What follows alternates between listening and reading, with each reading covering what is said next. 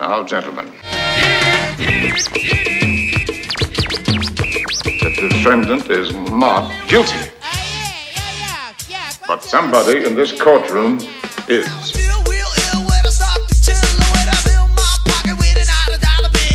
Unmitigated temerity. Okay, okay, okay, okay, okay, okay, okay.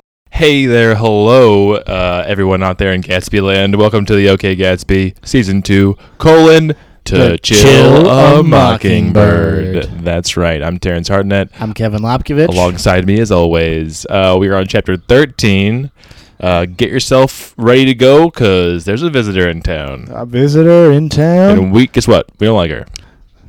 yeah, She's, a little nosy. She's a she's a type. I don't really know. Well, I guess I know a couple people like this that are obsessed with family history, but it's like this is a southern type that I don't really run It's like into. everyone's aunt. You know. Yeah, of like actually we are. This is really important. That It does seem, yeah, it's kind of of the time. It does seem like it doesn't, it doesn't exist so much anymore because of how quickly it devolves into racism, right? Yes. Like, Yeah. like being obsessed with like blood and like, and like the fact that people are like g- genetically and familially disproportionately, what's the word? Like disposed to different things or like, inherited wealth also has a huge impact on Yeah. on how you act, and also we have Facebook now, so we know that the one brother sucks. yeah, we know, yeah.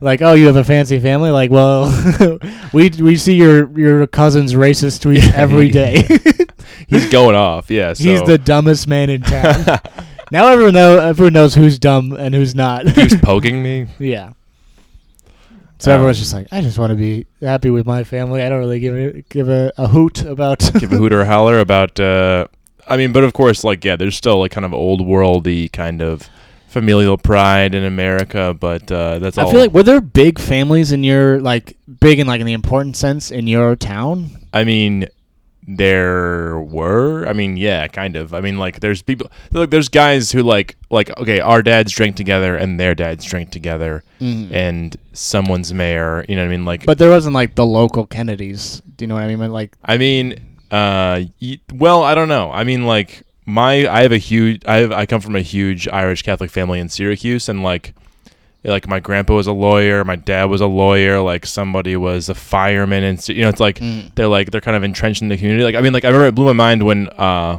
my grandpa, my grandpa's wake had 400 people come to it oh wow like 400 people. I mean, like it's like friends of every. You know, he had nine kids. It's like friends of all the kids who all also were in the community. Mm-hmm. So, but I was like, man, this reaches more than I thought. It's like the cultural sort of, like, yeah, I was like, what's what is our family? Like, what's going on? Mm-hmm. Like, Yeah, for sure. Oh, so you're a, you're a Syracuse Kennedy. I'm a yeah, sure, haha. Oh man, my parents would, my dad would love to hear that. Um, yes. Uh, so Aunt Alexandra's in town. She's gonna give a feminine touch to the raising of Jem and Scout. yeah, that's that that's the plan. So yeah, she says. I'm gonna stay with you for a while. I love how this this put my bag in the front bedroom, Calpurnia. What's the first thing Aunt Alexandra said? Jean Louise, stop scratching your head. what was the second thing she said? Yeah, again, the narration is like, the, yeah, it's. I feel like it's getting more and like more incisive. Uh, yeah, and more sarcastic too. So good. Um, But it's also so funny to like that. That sums up Aunt Alexandra so much of like giving an order and giving a criticism back to back. Yeah, so like a feminine influence, uh, Jean Louise, before you become interested in clothes and boys. Um, she said I could have made several, several inches of this. Cal's a girl. It would be many years before I would be interested in boys. I would never be interested in clothes, but I kept quiet. Um, so it quickly becomes clear, like, uh, although she says we, this like we all decided to be best for me to come. It's like obviously she's a you know a, like a stubborn person, and she decided this for herself. Yeah, it's also kind of like strange of like what like what aunt would make this decision. I guess like at Christmas she did beat up her grandson as like Yeah. these kids are out of control, and it's like and Atticus. I mean, he never really gives a, a hard answer of like exactly what that conversation was. Yeah.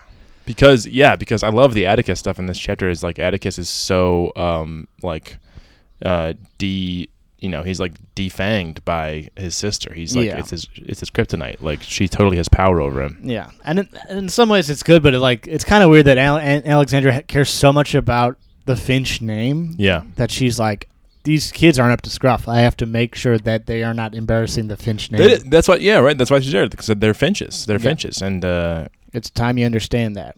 yeah. So that's kind of what she's there for. Is to, like an, an intervention. Um, Of- okay, and they, they it seems to have something to do with the trial as well, right? Um, I mean, she's not happy with the trial. Yeah. and that I think that in the, indirectly in that the trial caused Scout to beat up uh, Francis. Right. That that has like led to her thinking that these are these kids are animals that are, Yeah. are going to hell. uh, but yeah, I think. Well, also I think she's worried about the family name just because like the Finch a Finch is defending a black man in court. Like that's Right. like- so it's like she's mad at Atticus for doing that. Yeah.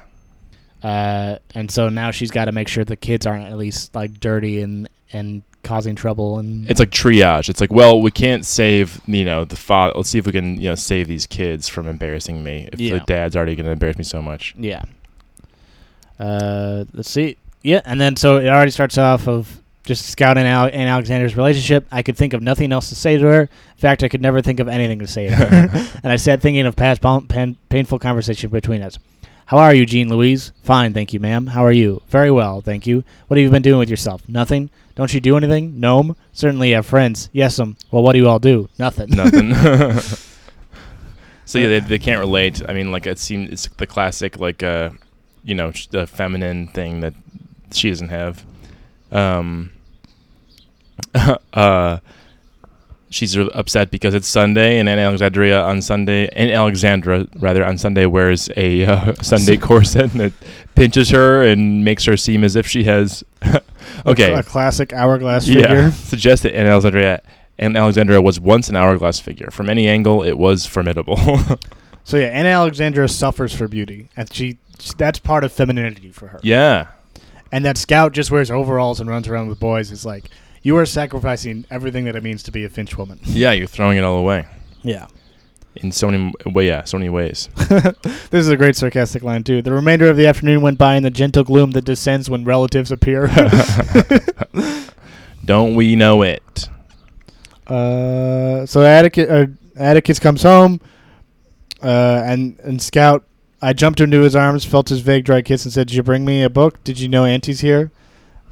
She's like forgetting her age. Like she's just so excited to see Atticus, who's been gone in Montgomery, being bullied by cartoonists. He's been chained to a desk and being petted by uh, Yoo-hoo saying women. you. Yoo-hoo, Mr. Finch. Get out of here, you strumpets. Stop yelling yoo-hoo at me. I'm, I'm don't want to drink any of your yoo-hoo. I've got trying to balance do. the budget. Important things are going on. Uh, so your aunt's doing me a favor as well as you all. I can't stay here all day with you. The summer's going to be a hot one. Um, so this is where doesn't just mean hot weather. exactly it's going to get hot. Um, here's where Scout says, uh, uh, "Auntie had a way of declaring what is best for the family in capital letters, and I suppose her coming to live with us was in that category." So Scout Yeah. sees through this right away. yeah, and I also I had a, an idea, however, that Aunt Alexandra's appearance on the scene was not much Atticus is doing as hers. Like she Exactly. like the dynamic is is known even to this child. Yeah. Um, I think it's crazy that uh, Nathan Radley even stops by. Everyone's everyone wants to see see her. She's popular. New to town. yeah. She's Yeah. popular, even though she seems to offer almost nothing in terms of personality. Uh, yes, just she's just good at organizing things. Yeah. yeah, she's just kind of mean and She's and a bully. obsessed with imperfection. yeah. It's almost like if they didn't come say hi, uh, she would, be think less of gossip them. about exactly. to the other people that do come to say hi. She's like the Don. You have to go. You have to come kiss the ring. yeah, So even Nathan Radley went so far as to come up to the front yard and say he was glad to see her. So like, this Yeah. guy doesn't barely talk to anybody. He's gonna come see her. yeah, and she goes to all these the Maycomb Amanuensis club. Uh, she was secretary of that. Um, she, as if she already her missionary side, society refreshments added to her reputation as a hostess. Uh, so yeah, she's she's running clubs. She's doing all that stuff. She's a name about town, and that's Yeah. important to her. Yeah, yeah. This is a great description of her. I like. Um, uh, she had riverboat boarding school manners. Um, let any moral come along, and she would uphold it. She was born in the objective case. She was an incurable gossip. When Aunt Alexandria went to school, self doubt could not be found in any textbook, so she did not know its meaning. I love stuff like that. Yeah, like like uh, it's matter of factly sarcastic. Like she doesn't know. She has no self doubt. Yes, she is a, a, a uniformly confident and assertive woman. In, in other words, she's unlikable. Uh, Yes. if you don't have self doubt, you're just like impossible to be around, in my opinion. No sense of what what you are is uh, can be difficult to others. That's like, dang. Yeah.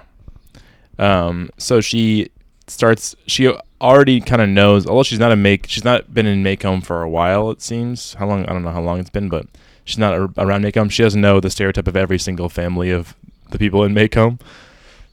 Like she knows like what their Yeah. streak is. Yes, it's all streaks. Everybody in Maycomb, it seemed, had a streak: a drinking streak, a gambling streak, a mean streak, a funny streak. Uh, yeah, like a sixteen-year-old giggles in the choir, and then he would say, "It just goes to show you, all the Penfield women are flighty." Like, Yeah. there's nothing that doesn't undignify the family. right. Everything and everything you do is a reflection upon your family, which is like this doubles down on her concern for the Finch name. yeah, that's why she's obsessed with Scout, like embarrassing her as an unfeminine woman. Right, and I love Attic- Atticus's uh, comeback is, uh, sister. When you stop to think about it, our generation is practically the first in the Finch family not to marry its cousins. What do you say? The Finches have an incestuous streak, and uh, Auntie Yeah. just doesn't really have it. This is like this is the only person really that you see him be kind of a sly, sarcastic guy too, or where Yeah. you could see where Scout's wit comes from. Is that like he call he only calls her out on stuff. Yeah. Like he he bends to her will, but he verbally criticizes her the way he does not anyone else. Yeah, yeah. He uses. Yeah, he doesn't usually use this wit as a weapon. I mean, he'll he will use it to like to like to like, kind of like make jokes. Like when uh, later when um when Dill is like all dirty, he's like, "Would you return some of the uh, county's soil to yeah, we're worried about soil erosion. erosion? Can you please uh, yeah give some of it back?" yeah, Uh, but stuff like, like that. there's people who are like. He never says any sort of like even sarcastic thing to you. like No. Miss Dubose. It's like she paraded his children into her and And- nothing but straightforward, nice, kindness, polite yeah. things, right? But here he gets a little bit of uh, He's got an attitude. dry wittiness. Yeah. Yeah. yeah. That plus the like he, he the deference. It's interesting. He's got both. It's it's just like family. What family does to you, I guess. and this is uh this is Scout's answer to all our obsession. I never understood her preoccupation with heredity. Somewhere I had received the impression that fine folks were people who did the best they could with the sense they had. But Aunt Alexandra was of the opinion, obliquely expressed, that the longer a family had been squatting on one patch of land, the finer it was. so a real shot at like the absurdity of American aristocracy. Right, right. Squatting, Yeah, like like that's that's a pejorative way of putting it. Yeah, like oh, you've uh, your same family's owned this house for a long time. Like, oh, great. yeah, bully for them. Um, And then Jem goes, "That makes the Ewells fine folks then." to live behind the dump forever. Yeah. they had to live behind the dump. Um, next comes kind of an interesting, like, sort of a, a ver- kind of a long, extended history of uh, Maycomb. I guess I guess which is like relates to like these old families, yeah, but um, I also I don't know I like na- narrative wise I'm not sure where this is coming. I think this is is Aunt Alexandra's story. Where is this coming from? You know, why they did this long thing about Maycomb? but like like Scout does Scout like who knows this? Like is the Scout is Scout relating this to us as an adult? I yeah, It's a stretch. this is like a weird part where I think I think a lot of this book's goal is to reckon with Southern identity. Yeah. uh, what parts are are just racism and classism, and what parts are just a genuine culture and history that is worth being proud of. yeah. Uh, and I think she goes a little too out of her way to talk about Southern history here than not. That doesn't really fit the story. It's kind of like record scratch. Yeah, like timeout. Time out. Here's a Little- little history lesson. So I don't. I think it's, it's like a fit, not a real town, so it's like, it's like it doesn't even like make. Yeah. Yeah, let's talk about what. Yeah, so it's, it's like it's like a two pages, and it's basically like basically what they're saying is uh, through kind of nefarious ways, an innkeeper um, sort of made Maycomb the center of the county. Is that right? Yeah. Um, of Maycomb County, uh, and, and as such, it became you know an important town, but not a big town. Had not Sinkfield made a bold stroke to preserve his holdings, Maycomb would have sat in the middle of Winston Swamp, a place totally devoid of interest. Instead, Maycomb grew and sprawled out from its hub. Sinkfield's Tavern because Singfield reduced his guests to myop- myopic drunkenness one evening, induced them to bring forward their maps and charts, lop, off- lop off a little here, add a bit there, and adjust the center of county to meet his requirements. Right. So a long time ago, when Alabama's being formed, and where this county's being measured, he, this innkeeper, in order to have more foot traffic to his bar, goes like, "Hey, actually, this is the center of Alabama, or the center of the county." Um, and maybe it's to say like how in all these great towns, there's just a con man that started it all. Yeah, yeah. It's very American. Yeah, it feels very American and Yeah. south southern. just to get a guy, just get people drunk to get what you want. Like, Yeah. So I guess in like it's painted as a normal southern town that it's all like the idea of American aristocracy like it's too recent that we know in written record that Huh. it was like because if we would like English old families it's like I'm sure there was just a con man in the beginning but then he got a title and they were they were royalty from that where like Right. our American aristocracy is like yeah there's a really smart bartender who figured out that you can make your own moonshine right, right. Like I mean, he bar- he bribed these guys and, and got them drunk. He gave them, you know, alcohol, uh, two apiece and one for the governor. and that's why Maycomb's so important and think so highly of itself. Yeah. So yeah, like so, if you're making a fictional town, why give it this history? I guess is is guess is the analytical question I'd like to ask. you know? Yeah, I mean the, the next sentence of the paragraph is because its primary reason for existence was government. Maycomb was spared the grubbiness that disting- distinguished most Alabama towns its size. So I think it's just saying like this. There's a reason that this Alabama town doesn't kind of fall under the normal like branch of like rural town. It's Yeah. not. It's not a hick town. It's Yeah. a it's a semi government town, and it's the county seat. So all the professional jobs are here. Yes. Right. So like it, it makes people. Yeah. The people are kind of upstanding. They're not exactly. There's jobs for lawyers here. There's jobs for doctors here. There's jobs for newspapermen here. Like you can you don't have to be a farmer to live here. or other Alabama towns that size, it's mostly rural people. Right. So they're like the, the, in their own way, they're the center of the universe of of commerce, of in, intellect, and all that stuff like that. So don't see them as simple people just because the town is small. Yeah, that helps with that. I guess it helps. I mean, like it helps to have the. I mean, it makes the trial um, in Maycomb. It make that like that gives it that that setting. You know, like it's in Maycomb and. Um, Yeah, and it closes out. There was indeed a caste system in Maycomb. So I guess it's that. Hey, this is why this town believes so much in families because it's not a bunch of hicks just farming the land. sure. Uh, Right. This is like a bunch of long-term professionals. Um, uh, yeah, it's it's it's too much. I I think it's like kind of boring and like who Yeah. cares. But I guess it's trying to explain why Maycomb is the way it is. That it's not like a bunch of weirdos and like farmers. It's like, oh, here's some like thoughtful professional people living in a small town. Right, there is room for this aristocracy and this kind of like uh, caste system that that Alexandra has kind of brought to our attention. People are rich enough to care about family history. Yeah, right, right. Um, and it comes back around to the thing of like the no Crawford minds his own business. Every third Meriwether is morbid. The truth is not in the Delafields. All the Bufords walk like that. It's like it's funny to put the la- that's like she's got good timing, Harper Lee, like and like good kind of comedic sensibility. With like the last one is uh, like the funniest. All the Bufords walk. All the Bufords walk like that. they walk You weird. Just see uh, like a Buford walking down the street and just leaning over like, all the Bufords walk like All that. the Bufords walk like that, and it's funny because it's like we're all picturing a funny walk in our heads now. It's like good, good, good work, Harper Lee. It's hilarious. Yeah, she does. She does pop things up with a joke when uh, when she has to do because like there's so much stage setting in this. And that was part of the goal of this is to paint a portrait of a southern town. yeah. But like, like she is like careful to be like, let me make it funny and charming so that people don't stop reading. Yeah, yeah, she really does. Like, yeah, uh, lead us along. Um, so Alexandra's sort of uh, status obsession continues. She hosts little parties in the house, um, and she asked Jean Louise to come in. And uh, when I appeared in the doorway, Auntie would look as if she regretted her request. I was usually mud splashed or covered with sand. I love that picture of like a nice little tea party with all these nice women, and then Scout comes in like scratching her Yeah. head, and her hair's all messy. Spitting, just Yeah. spit. How's it going, ladies? just whittling or something. I'm gonna go throw a mud ball at my brother. I'm My dad's the smartest man in town. I'm so proud of him. oh my daddy. My dad is so smart. Um, let's see. Where yeah, speak at? to your cousin Lily. She said one afternoon who, who she when she had trapped me in the hall. Who I said your cousin Lily Brooke, and then she goes, "She our cousin? I didn't know that." And, and Alexandra managed to smile in a way that conveyed a gentle apology to cousin Lily and a firm disapproval to me. Yeah, so I've seen a smile like that before. That's true. She goes on to like, yeah. So like, that's one example of like Alexandra trying to like, you know, make the family upstanding. Yeah. She brings this book out called Meditations of Joshua S. St. Clair.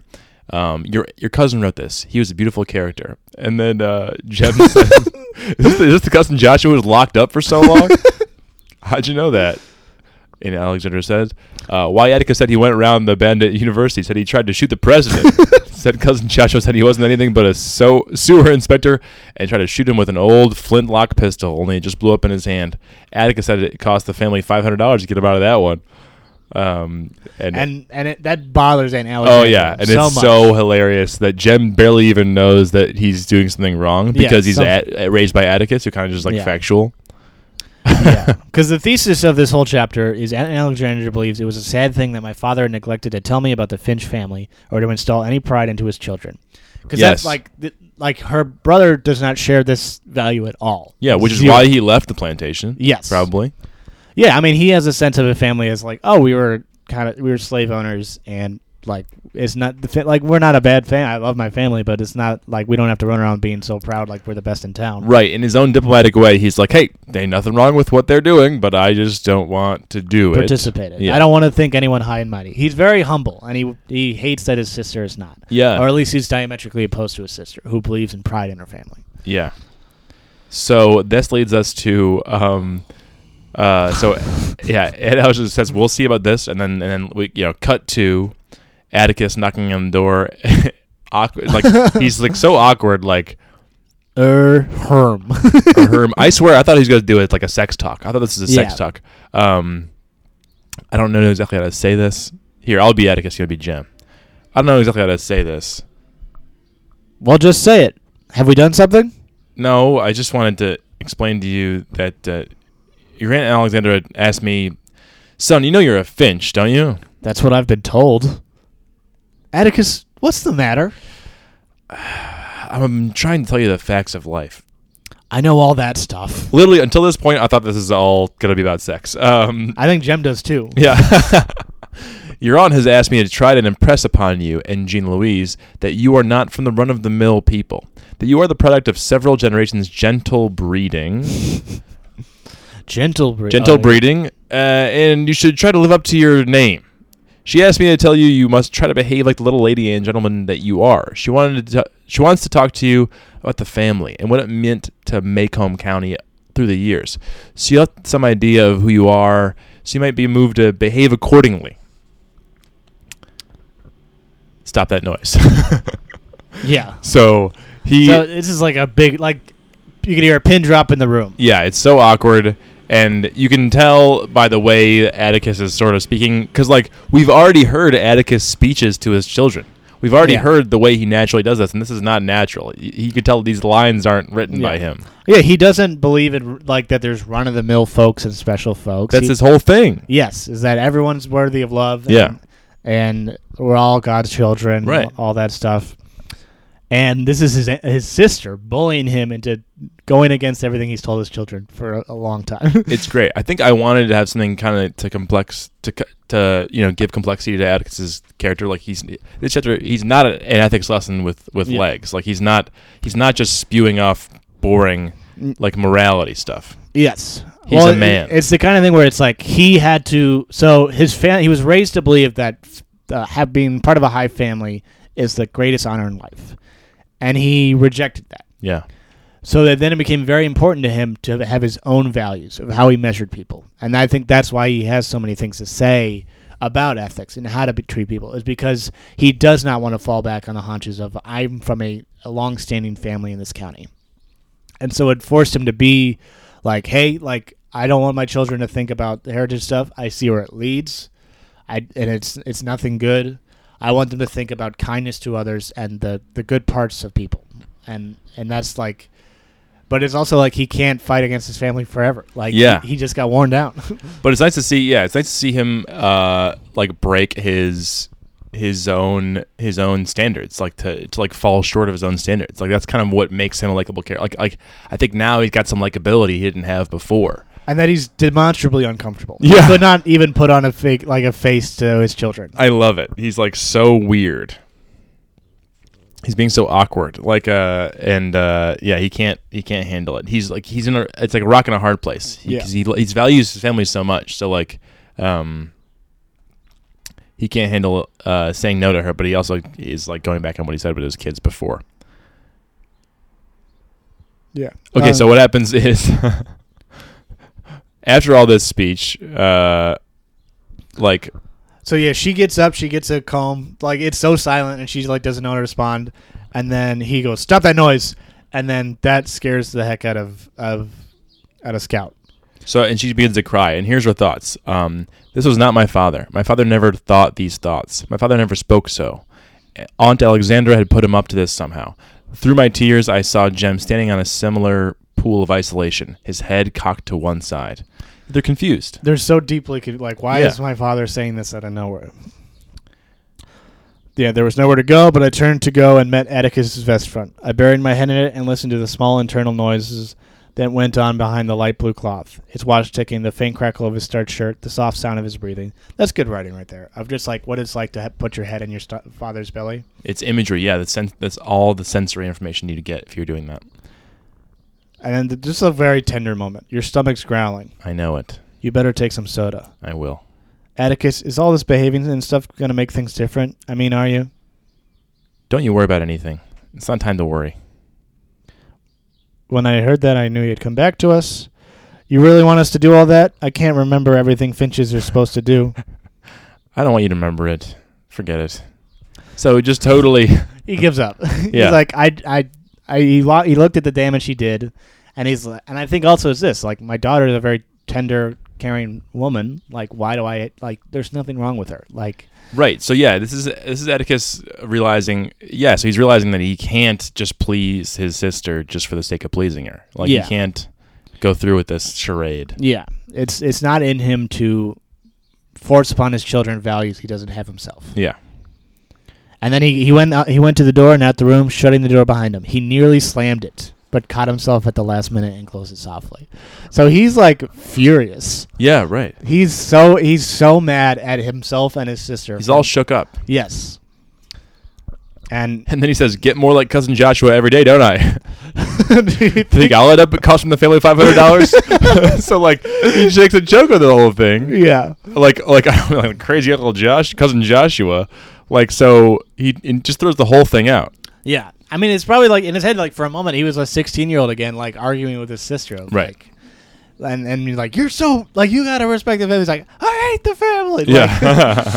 And now he's like, he has his like, he loves his children. His children are good. And he's like, I'm tired of having to, them to act a certain way because like the whole thing is like how you're born shouldn't affect how you act. Exactly, and so he can't he can't square that circle. He can't believe both that uh, his family is so important and that people can be whoever they want. People don't people like what, Yeah. where you're born and what you're born as doesn't matter. And everyone's matter. worthy of love. Like Everyone, yeah, he can't believe both those things. Now, this last line is very interesting to me. This last sentence, paragraph all its own. I know now what he was trying to do, but Atticus was only a man. It takes a woman to do that kind of work. This is always a little confusing to me too. Oh, damn.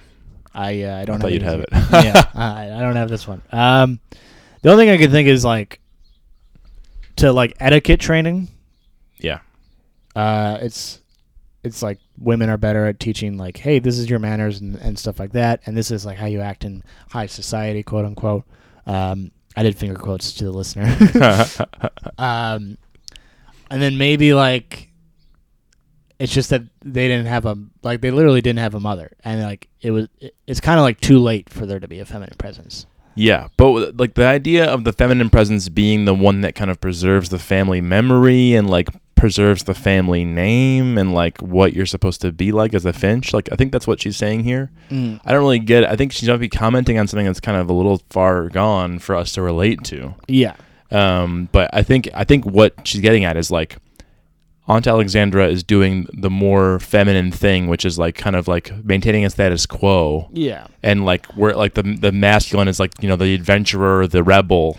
yeah. I mean, it's like the only thing I think like like in my family, my mom's always obsessed with like make sure your collar looks right. Right. Don't have like be dressed well. Like don't have any stains or anything like that. She's like she she wants to project a good image, where that's not in Atticus to be like, stop running around embarrassing me by wearing overalls. yeah, yeah.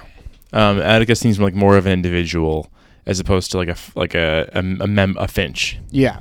So it, it doesn't come naturally to care about those things, and it, those are hard to force. And I guess she's implying that it comes more natural to women, to Right.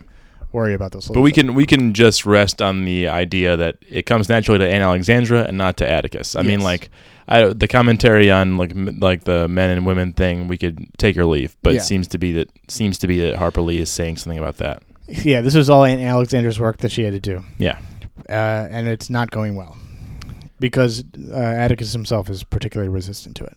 yeah. This is interesting. Okay, so that's 13, 14. It seems like it is one of those ones where like we're kind of lucky episodically is that like this is kind of of a theme. Yeah, So we hear about uh, Aunt Alexandra concerning herself with the family image, and then 14 opens with them being perceived as finches out in the wild, in the wild, in like the town. yeah, in the town. I mean, it's a great line of. Although we heard no more about the Finch family from Aunt Alexandra, we heard plenty from the town. Yeah. So now it's like outward. There's his chillin', or yonder's some finches. Yeah, man, yonder's some finches. All finches walk like that. yeah, yoff, Okay. yoff. Yoff. they have the uh, abbreviation YOF when they're texting each other. Uh, turning to face our accusers, we would see only a couple of farmers studying the enema bags in the Mayco drugstore window. Our two dumpy country women in straw hats sitting in a Hoover cart. So they, they make it clear that these are rural people. Yeah. But it also sounds like rural people know about this. Yeah. So much so that they can identify the children of the defense attorney. Yeah, true. That's yeah, right. They're they're invested. Um, I like that. Uh, someone says they can go loose and rape up the countryside, rape up the countryside for all of them who run this country care. Um, was one obscure observation we met head on from a skinny gentleman when he passed us. Um, So like this just like Hick goes up to them mid thought. and he's like, "Don't you know what's going to uh, happen with with black people and who who cares in Washington?" oh, good, right, okay, right. I, I thought, God, I thought he was talking about the finches. No, he's not I thought he was accusing talking about black people. Yeah. Okay. And then Atticus or uh, Scout goes and asks Atticus, "What's rape?" Um, this poor guy's just trying to read his paper, you know. Like, whoo, doggy. Uh, he sighed and said rape was carnal knowledge of a female by force and without consent. Uh, and then uh, Scout says, Well, if that's all it is, why did Calpurnia dry me up when I asked her what it was? like, That's oh, all it that's it? it is funny where, like, how well she handles some concepts and, like, how difficult she handles, like, Atticus is a little different right now. yeah, right. She's fine with it. My rape. brother's going to be dead. Yeah. Uh, let's see here. Oh, so yeah. Uh, at this point, um, Scout reveals that they went to church with Calpurnia, even though, like, yeah, I guess like she just mentions it in passing, and he, he hadn't heard it till now. Yeah, I told him in detail about our trip to church with Calpurnia, and here it is. Atticus seemed to enjoy it, but Aunt Alexandra, who was sitting in a corner quietly sewing, put down her embroidery and, and stared at us. And this is like a nightmare to Aunt Alexandra. She seems like to be yeah really upset by it. Yeah. literally the opposite of what she'd been trying to install in the family. Is that the children, that the Finches, not only have a, a, a father representing a black man in court, they have children going to black church. Yeah. Uh, So yeah, Scout says, uh, um, and she promised me I can come out to her house some afternoon. Atticus, I'll go next sun- Sunday if it's all right. Can I? Cal said she'd come and get me if you were out- off in the car. You may not. This is coming from Aunt Alexandra, yes. not from Atticus. And Scout turns around pretty viciously and says, I didn't ask you. And then Att- Atticus does not tolerate that. For a big man, Atticus could get up and down from a chair faster than anyone I ever knew. He was on his feet. Apologize to your aunt. So this is not. It's kind of cool how this is not um, uh, exclamation pointed. This is not exclaimed. Yeah. Apologize to your aunt. You can kind of see like he's just like, sternly, directly telling her like in a quiet way. I didn't ask her. I asked you. First, apologize to your aunt. I'm sorry, Auntie. Now then, let's get this clear. You do as Calpurnia tells you, you do as I tell you, and as long as your aunt's in this house, you will do as she tells you. Understand? Which is, that's tough, because that's Yeah. three different orders. exactly, and they could be and they can be uh, you know and different. Alexandra is making them directly contradictory. Exactly. Yeah. So Scout has to go to the bathroom yeah, so long enough, she's trying to like, I gotta get out of this. and she comes back, and they're talking about her in front of her, or she, they're talking about her, you know, in her absence. Uh, yeah, You've let things go on too long, Atticus. Too long. I don't see any harm in letting her go out there. Cal would look after her th- there as well as she does here. Atticus, it's all right to be soft-hearted. You're an easy man, but you have a daughter to think of, a daughter who's growing up. That's what I am thinking of. And don't try to get around it. You've got to face it sooner or later, and it might as well be tonight. We don't need her now. Alexandra, Calpurnia's not leaving this house until she wants to. You may think otherwise, but I couldn't have got along with that, without her all these years. She's a faithful member of this family, and you'll simply have to accept things the way they are. Besides, sister, I don't want you working your head off for us. You've no reason to do that. We still need Cal as much as we ever did. But Atticus, Besides, I don't think the children suffered one bit from having her brought them up. If anything, she's been harder on them in some ways than a mother would have been. She's never let them get away with anything. She's never indulged them the way most colored nurses do. She tried to bring them up according to her lights, and Cal's lights are pretty good. And another thing, the children love her. so Scout says, "I breathed again. It wasn't me. It was only Calpurnia they're talking about. like she said, they're like they're gonna get rid of her. yeah, it was only my best female role model they're talking about. Yeah, and then Scout goes, "All right, here we go. I'm I'm all good. I'm all good. Revived. I entered the living room. I'm back and better than ever, baby." and and Alexandra just em- doing it, embroidery to get out the rage. Punk, punk, punk. Her needle broke the taut circle. She stopped and pulled the cloth tighter. Punk, punk, punk. She was furious. and I could see, you could see that 100%. Just a woman just like very angrily sewing. Poking. Yeah. So now Jem and Scout kind of have a conversation about it. Now, yeah. And now Jem is is doing an older brother thing. Yeah. but it's an annoying older brother thing where after at a certain age you start to go i understand where dad's coming from so i'm going to be critical of you too Yeah.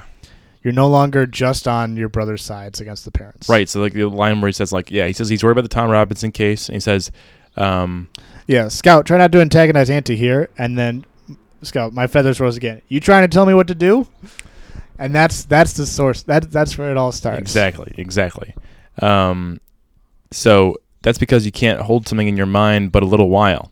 It's different with grown-ups. We so Jem counts himself as a grown-up right Yeah. there, um, in reference to the Tom the Tom uh, Robinson case, and that really sets off. yeah his maddening Scout. his maddening superiority was unbearable these days he didn't want to do anything but read and go off by himself Still, everything he read he passed along to me, but with this difference. Formerly because he thought I'd like it, now for my edification and instruction. G. Crawlin Hova, Jem. Who do you think you are? Now I mean it, Scout. You antagonize Auntie, and I'll I'll spank you. You damn morphodite! I'll kill you. I love the morphodite callback. How amazing! Yeah, that's just good comedy writing. That's a good way to start a fight. That's hilarious. You damn morphodite, I'll, I'll kill, kill you. you.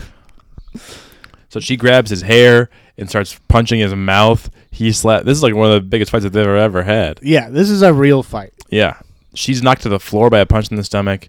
Um, ain't so high and mighty now, are you? I screamed.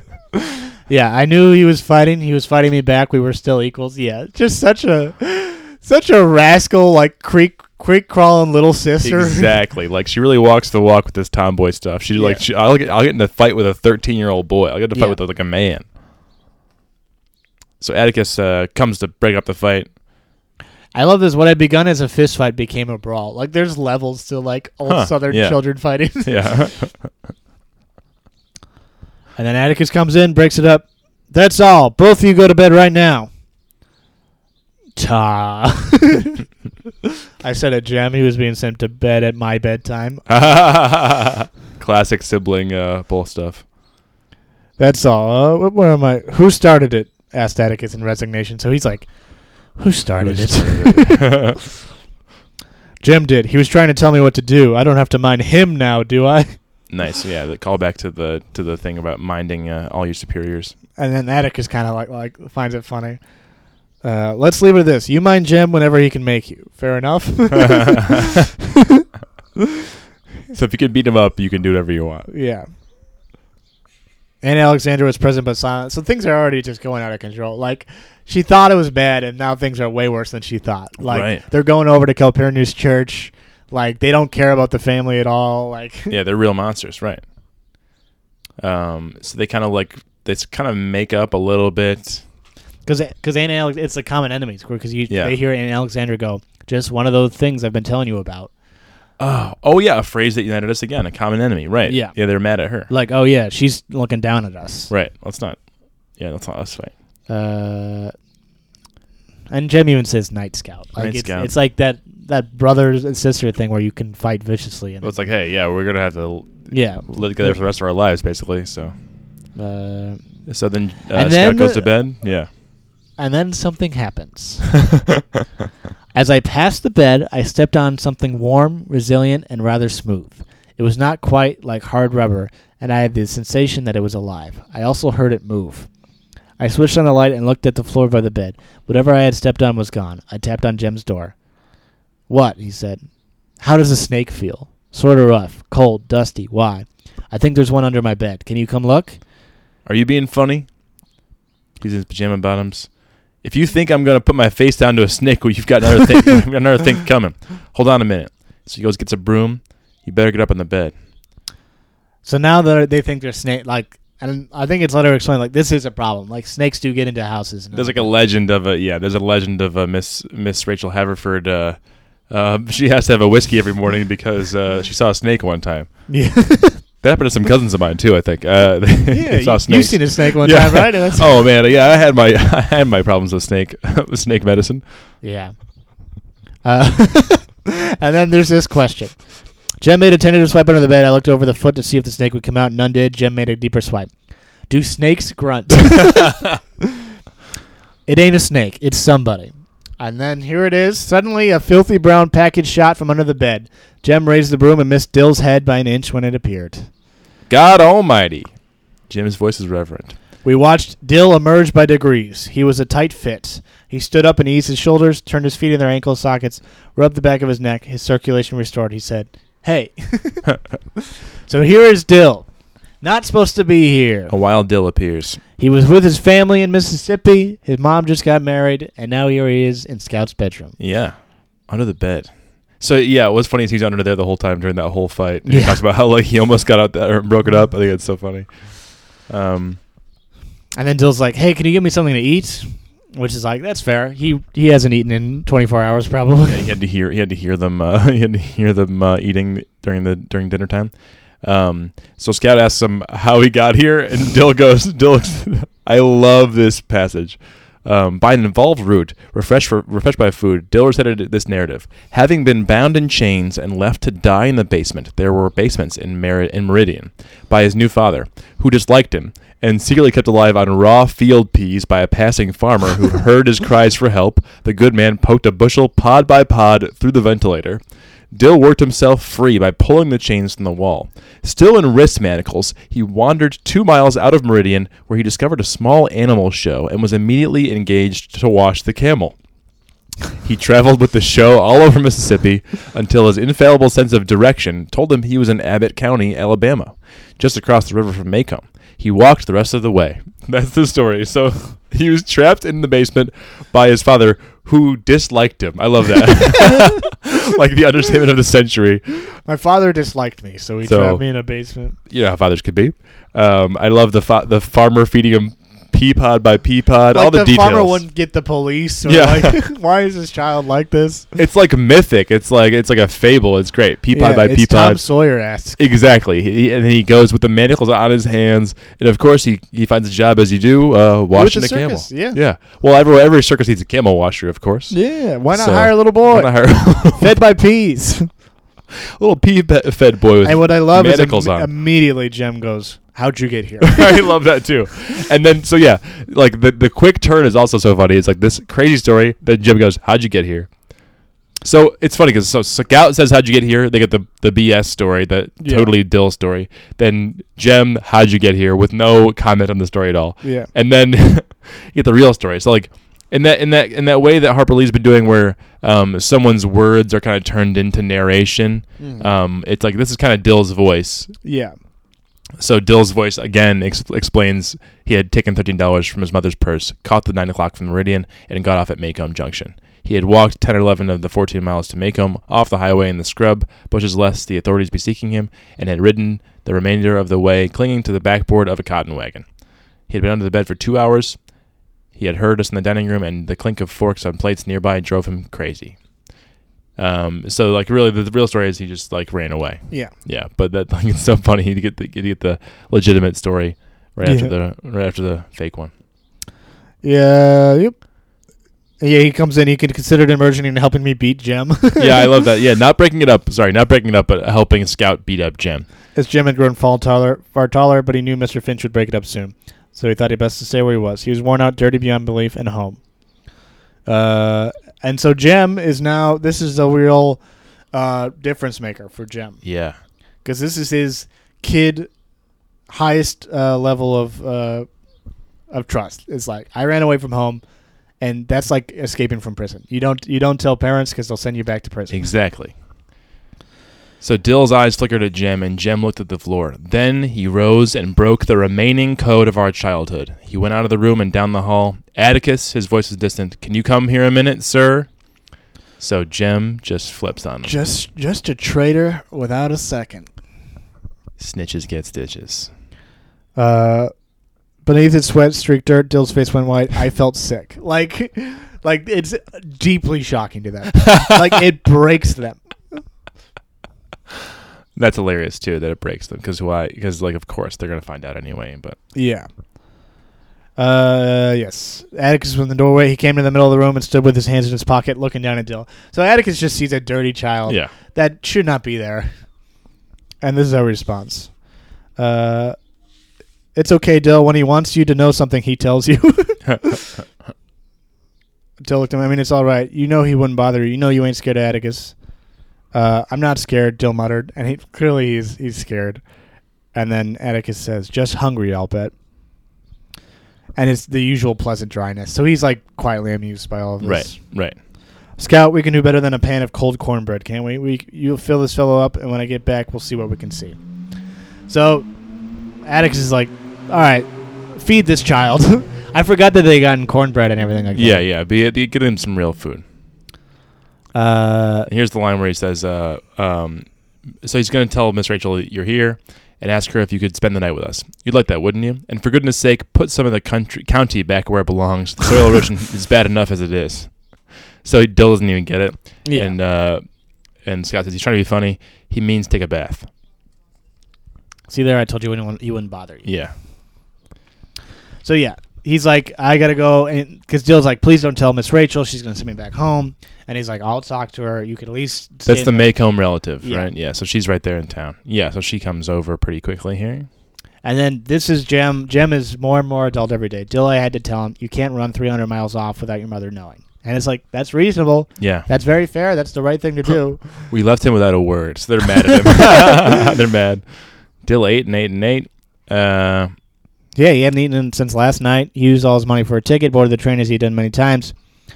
Yeah, so he was on quite the event. I mean, it's the real story is still quite an adventure. right, exactly. I mean, thirteen dollars is a lot of money too. To steal Yeah. from your mom. That's like that's like stealing eighty bucks now. It feels like. Um, so Miss Rachel comes over, and Dill bears with fortitude her wait till I get you home. Your folks are out of their minds worrying. Um, and he's quite calm during the "That's all the Harris and you coming out." So also, Miss Rachel has a little bit of this uh, Aunt Alexandra thing of like Yeah. the family. Um, Well, reckon you can stay one night. yeah. I think that's also like why Aunt Alexandra has so much power is that it is a thing in the whole town to care about this stuff. Right, and it's uh, it's kind of the way of the the way of the land. Yeah, and return the hug at long last bestowed upon him. So there, it's not a, it's not a tragedy. all is forgiven, or you know, all is at least uh, it's okay for now. Yeah. and then Atticus pushed up his glasses and rubbed his face. And then uh, this is like a, a moment of tenderness from Aunt Alexandra. Your father's tired. You children go to bed now. That- That's it. That's it. Not yelling at him, not being saying anything. Just like he's tired. Yeah. Go to bed. And Atticus says, "From rape to riot to runaways, I wonder what the next two hours will bring." So he's just a guy who's like, I love my crazy family. it feels like the, it's like the end of an episode. It's Yeah. things are kind of wrapping up, and everyone's just kind of tired of what yeah, happened. that's the last line of Cheers. He's like looking at his his house. It's like I'm the luckiest guy in the world. the yeah. Uh, so thing, since things appeared to have worked out pretty well, Dill and I decided to be civil to Jem. Besides, mad at Dill had Jem. to sleep with him, so he might s- as well speak to him. Yeah. Just so funny the the the, articulately expressed politics of children. Uh, yeah, and then Dill comes into his bed, uh, into her Scout's bed, bed. Yeah. So then Dill says uh, he's not mad at Jem. I just wanted to sleep with you. Are you waked up? Uh, and then there's just a very long conversation about parents and family between uh, Dill and Scout. Would you like to be Scout? Yes. Um. So he says, I just wanted to sleep with you. Are you waked up? why'd you do it? I said, why'd you run off? Was he really hateful, like you said? Nah. Didn't you all build that boat like you wor- wrote and you were gonna? He just said we would. We never did. It's no reason to run off.